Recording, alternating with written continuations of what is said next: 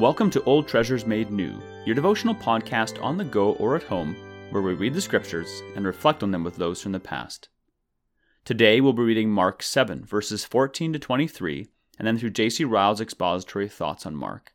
Please take a moment to pause and to ask the Holy Spirit to bring understanding and to apply what we hear. Mark chapter 7, verses 14 to 23. And he called the people to him again and said to them, Hear me, all of you, and understand. There is nothing outside a person that by going into him can defile him, but the things that come out of a person are what defile him. And when he had entered the house and left the people, his disciples asked him about the parable. And he said to them, Then are you also without understanding? Do you not see that whatever goes into a person from outside cannot defile him, since it enters not his heart, but his stomach, and is expelled? Thus he declared all foods clean. And he said, What comes out of a person is what defiles him. For from within, out of the heart of man, come evil thoughts, sexual morality, theft, murder, idolatry, coveting, wickedness, deceit, sensuality, envy, slander pride, foolishness. All these evil things come from within, and they defile a person. This is the word of the Lord. We see in the beginning of this passage how slow of understanding men are in spiritual things. Here, says our Lord to the people, hear me, all of you, and understand. Are you also without understanding? He says to the disciples, Do you not perceive? The corruption of human nature is a universal disease. It affects not only a man's heart, will, and conscience, but his mind, memory, and understanding. The very same person who is quick and clever in worldly things will often utterly fail to comprehend the simplest truths of Christianity. He will often be unable to grasp the plainest reasoning of the gospel. He will see no meaning in the clearest statements of evangelical doctrine.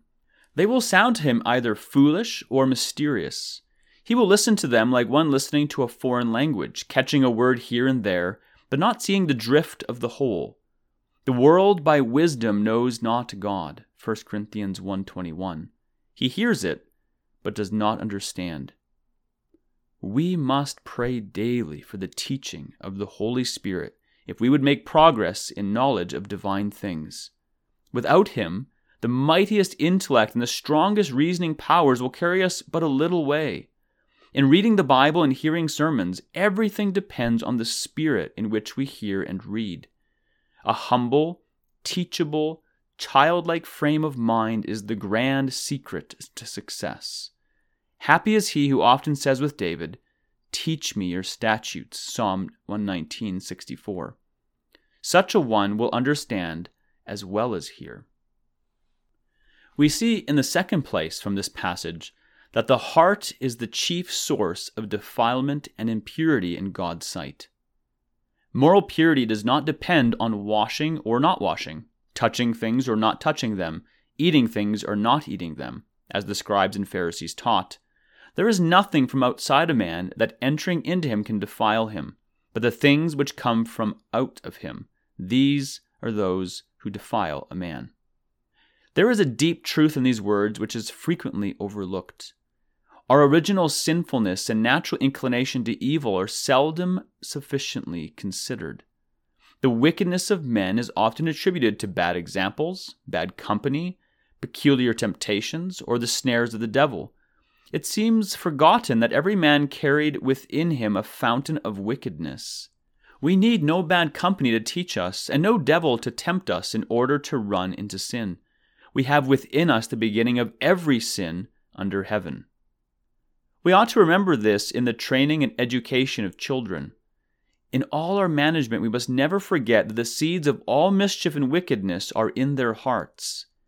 It is not enough to keep boys and girls at home and shut out every outward temptation. They carry within them a heart ready for any sin, and until that heart is changed, they are not safe, whatever we do. When children do wrong, it is a common practice to lay all the blame on bad companions. But it is a mere ignorance, blindness, and foolishness to do so. Bad companions are a great evil, no doubt, and an evil to be avoided as much as possible. But no bad companion teaches a boy or girl half as much sin as their own hearts will suggest to them, unless they are renewed by the Spirit. The beginning of all wickedness is within. If parents were half as diligent in praying for their children's conversion as they are in keeping them from bad company, their children would turn out far better than they do. We see in the last place from this passage what a black catalogue of evils the human heart contains. For from within, out of a man's heart, come evil thoughts, sexual morality, theft, murder, idolatry, greed, wickedness, deceit, eagerness for lust, pleasure, envy, slander, pride, and foolishness. All these vile things come from within, and they are what defile you and make you unacceptable to God. Let us distinctly understand when we read these words that our Lord is speaking to the human heart generally. He's not speaking only to the notorious wicked person or the prisoner in the jail. He is speaking of all mankind, all of us, whether high or low, rich or poor, masters or servants, old or young, learned or unlearned, all of us have by nature such a heart as Jesus here describes. The seeds of all the evils here mentioned lie hidden within us all. They may lie dormant all our lives.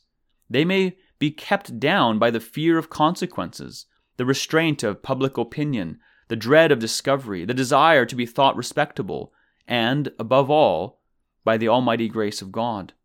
But every man has within him the root of every sin.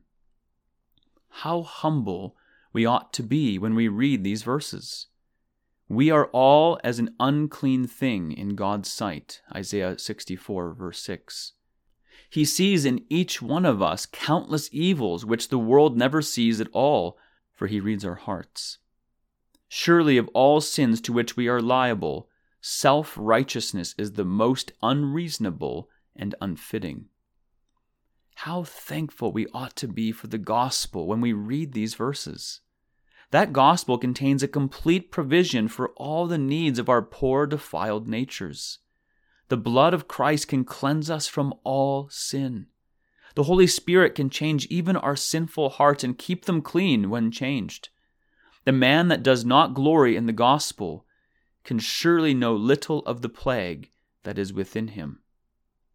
How watchful we ought to be when we remember these verses.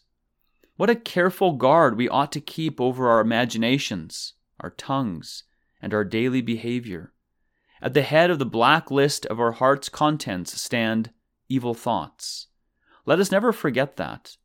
Thoughts are the parents of words and deeds. Let us daily pray for grace to keep our thoughts in order, and let us cry earnestly and fervently, Lead us not into temptation. That is the end of Ryle's expository thoughts for these verses. Let us carefully consider what we have heard today, and may the Lord be pleased to bring the growth for His glory.